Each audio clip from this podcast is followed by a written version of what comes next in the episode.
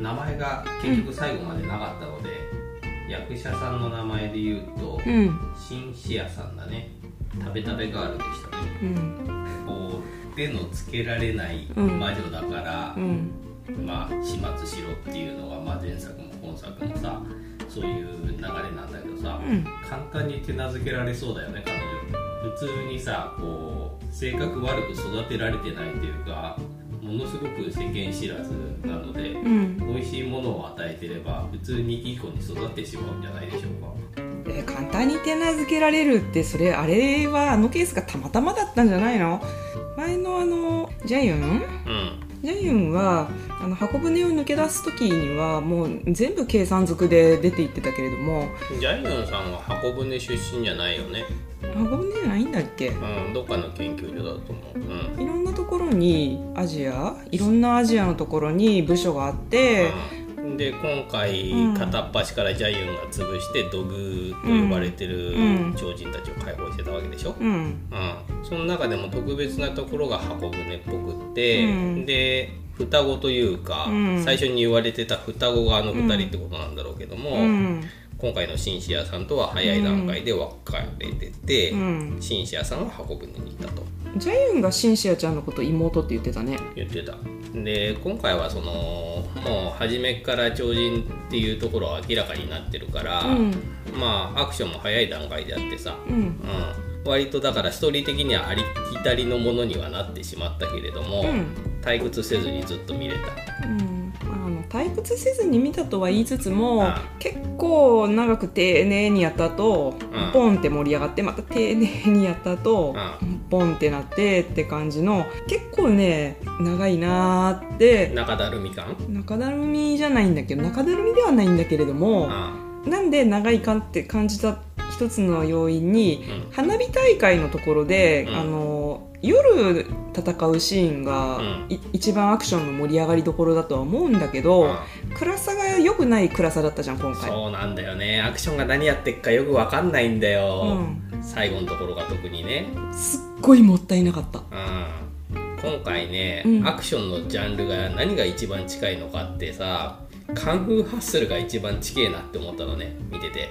動きとして。動きとして。うんああちょいっと触れただけで人がズドーンってすっ飛んでったりとか、うん、ああ。ーうん。あ,、うん、あの辺のバカバカしい系のアクションに近いんだけれども、うん。吹っ飛ばされた部下とかをさ、うん。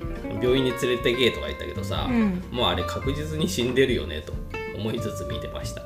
カンフーハッスルだったらあの世界観だったら人は死んでないのかもしれないけれども今回のあれはねヨンドゥさんの部下たち思いっきり死んでるよねって思いましたドゥさんの部下たちはみんな死んでるけどあヨンドゥさん自身はあの謎の赤い新開発されたアンプルあニューアンプルで人でなきものになっちゃってるんだよね。マルサの女みたいな人いたじゃん。うん。姉子うん。姉子が持ってたね。そうそうもう。さクローンだからってことなのかもしんないけど、そうう女の子の顔が結構似たり寄ったりでわけわかんなくならない？ん髪の毛の感じとかもねうん。一緒だからね。うんなるそうだから姉子が最初「あれ？キムダミ？え？違う？あれ?」ってなってうん。あとさ姉子と喧嘩を始めた後ろの席と助手席に座ってた人とう、ん。運転してた人はあれは貴公子？飛行士じゃない。貴公子は前回とどめ刺されて刺されてる。たよねう別の人？ん別の人。なんかさ貴公子っぽくない？うん韓国のイケメン俳優って雰囲気が似てくんじゃない？やっぱり。かな。あ。と最後俺を忘れちゃ困るんで一応出てきましたって感じのそうね。これ。忘れられがちなこの人。あの超人派とうんユニオン派って言ってて、うん。会社の中でも派閥が分かれてて、うん。なおかつそのマッドドクター姉と妹は別々の派閥になったみたいだよね後からね姉が超人派で今回の妹はユニオン派ってことなんでしょ？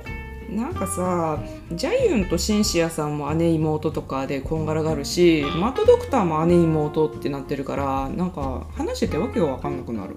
まあいいんだけどね。とりとりあえずなんかあさっきのさや夜のシーンが残念だったのシーンでうん。カンフーハッスルみたいなアクションって言ってたから、あのアクション自体はいろいろ複雑なことをやっててあの見せ方も良くて面白かったのにうん。画面の効果とか夜景の質のいまいちさを、うん。で思い出したのがモービウス。うん。なんか青みがかっててさあんまいまいちだったなって思うんだけど、明るいシーンも青くて暗いんだようねん、あだから全体的に画質がちょっと残念かなって思っあた。なんかね1の時ほどのねもう狙ってやった丁寧さというか前半のダラダラさはもう狙ってやってたのかなって思う。うんだと思うよ、うん。最後のサプライズのために日常をねっちりと書いてた。そう。そこからあの爆上がりして面白くなるんだけどうん。今回なんていうかまあザ・つなぎの話って感じだよね。そうね。うん。今回のシンシアさんが割とあのジャイアンに比べると素でピュアなのかなっていうそれがどこまで信じていいものなのかなとかうん。思いながら見てたんだよね、うん。うん、で結局マッドドクター姉妹がうん。理想的とするところのあの完全体ができたってことはうん。凶暴性とかがもう植え付けられた理想的な完成体ってことじゃん。いや凶暴性は教育でつけてたでしょ。生まれつき凶暴ってわけではないはず箱舟組はなんか違う育てられ方をしてたってことなのかな？っていうかあのものの知らなさを考えると何もされてなかったようにも見えるよね。ちょっとジャユンが本当に私の妹なのかなって疑わしくなるぐらい抵抗しなかったから、うん。あれ？って思ったんだけど。じゃあ後天的にあの道端で襲われたあのヨンドゥさん。うよりによって名前がヨンドゥさん、んうん。うん、とかがやってるのを見て、うあんなえげつない殺し方を学んだっていうことなの？いや戦闘能力に関しては生まれつきだろうけれども、うん。悪意とか人をはめるあれやそれやらは、狡猾さがうん。ないってことなのかな？うん、だから純真は純真なんでしょえじゃあ本当にピュアにう、こいつを殺してやりたいに憎いとかいうのが体現するとんうん。その辺のこう瓦礫、うん。石とかを粉々に砕いたうん。砂嵐の中でぐするぐるにしてすりつぶして風にする、結局善悪に頓着がなくてものすごい力があるから、ううんん、こいつ嫌いってなったら全力でくっちゃくちゃにしちゃうんだろうね、そういうこと。うん、だからシンシアさんを拾ったお姉さんもそこまでしなくていいって止めてで止められたら素直にやめるし、あうん、言われた通りにやっちゃうんだと思う。でスーパーで食べていいって言ってたって言ってめちゃめちゃ食べまくってたけどさ、ーうん。いや本当にさ、うん。箱舟で何食わされてたんだろうなって思うぐらいろくなもん食べてなかったのかね。蛍光色4号みたいなあれかな。ねまずいって言われてたお姉ちゃんの食事もさもう「えこれいいの？食べて」みたいな感じになってたじゃない？悟空さんの食べ方してたよね。あサイヤ人かなって。あうんで YouTube に動画を流そうとか言って、うん。前作と同じパターンかと思わせといてそれをやらないというすかし方、ご飯を頬張るところとああ。のジャユンちゃんが生たあのゆで卵を頬張ってたあ結構もりもり食べるのがあ思い出してうん可愛い子がもりもりうん。なんだろうね。素朴な感じの子だよね。はい。で前回のジャイオンちゃんの時もそうだったけど、うん。行儀は悪いんだけども、うん。あなんか可愛いよね。うん。もりもり食べてるとこ。ピザ買ってやるからって。ピザ？スパゲッティも？みたいになっててさ、フライドチキンもついて。うん。なおかつスパゲッティがついて。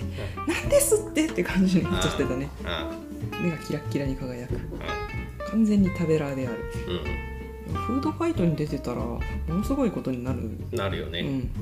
普通に食べる YouTuber でもやっていける、伝説のフードファイターとして名を馳せることも可能である。うん、っていうかやっぱり脳とかがすごいエネルギーを消費するだろうし、ううん。ん、カロリーはいっぱい取らないとダメな気はするね。なおかつ定期的に鼻血が出てうん。あの頭痛に悩まされたところを見るとジャユンちゃんと同じうん。感じの定期的にあれを摂取しないとうん。っていう。どうだろうね。脳が破裂しちゃうんでしょ？で今回ユニオン派のこう隊長さんと副隊長さんっていうキャラクターがいたけどあの2人というか副隊長さんが隊長さんのことを好きすぎてなんかちょっとほっこりしたわ。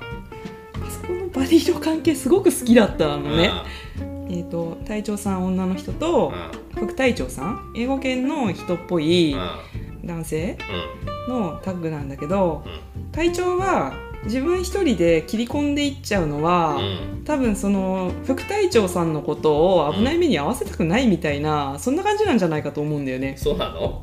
あのー前回のミスターチェだあの第一世代の人いたじゃん。うんちょっとさ人間っぽいうん。ところあったじゃん、うん。あの新世代に比べると。うん。まあ10年前から戦ってる人っぽいからやっぱり第一世代とかに近い人なんでしょうね。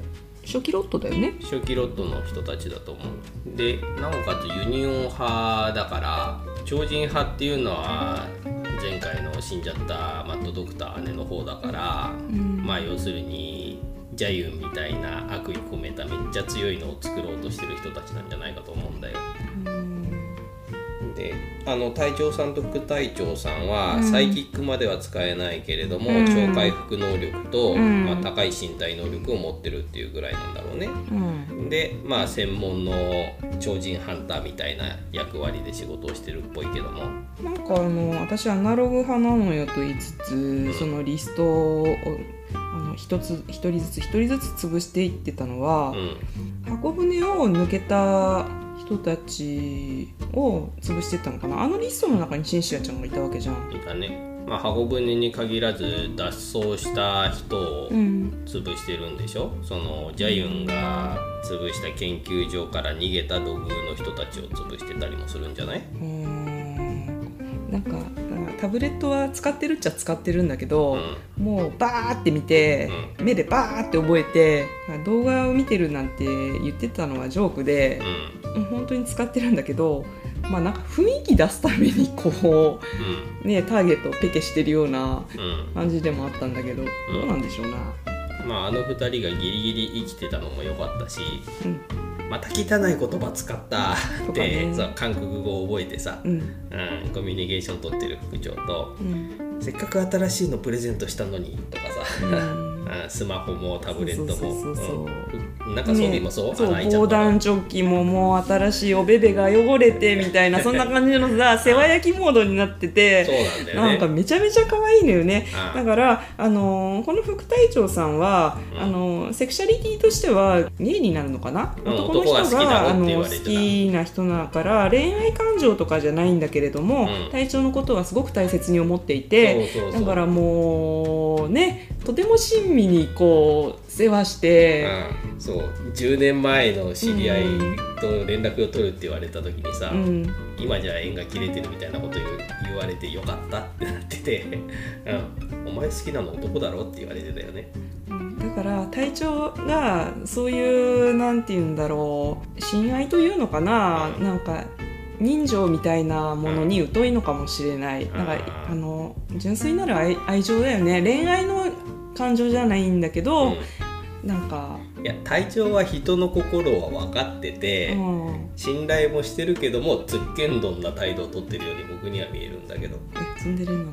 ツンデレツンデレえあそうなの？うん。まあねなんかね単純なラブの関係には陥ってほしくない。なんかねバディのねいや普通にバディでしょ、うん。あの二人は、うん、あれよかった。しかもそのエンドロールの後に来てくれて息止めててよかったって体調も息止めててやり過ごしてていやよかったな。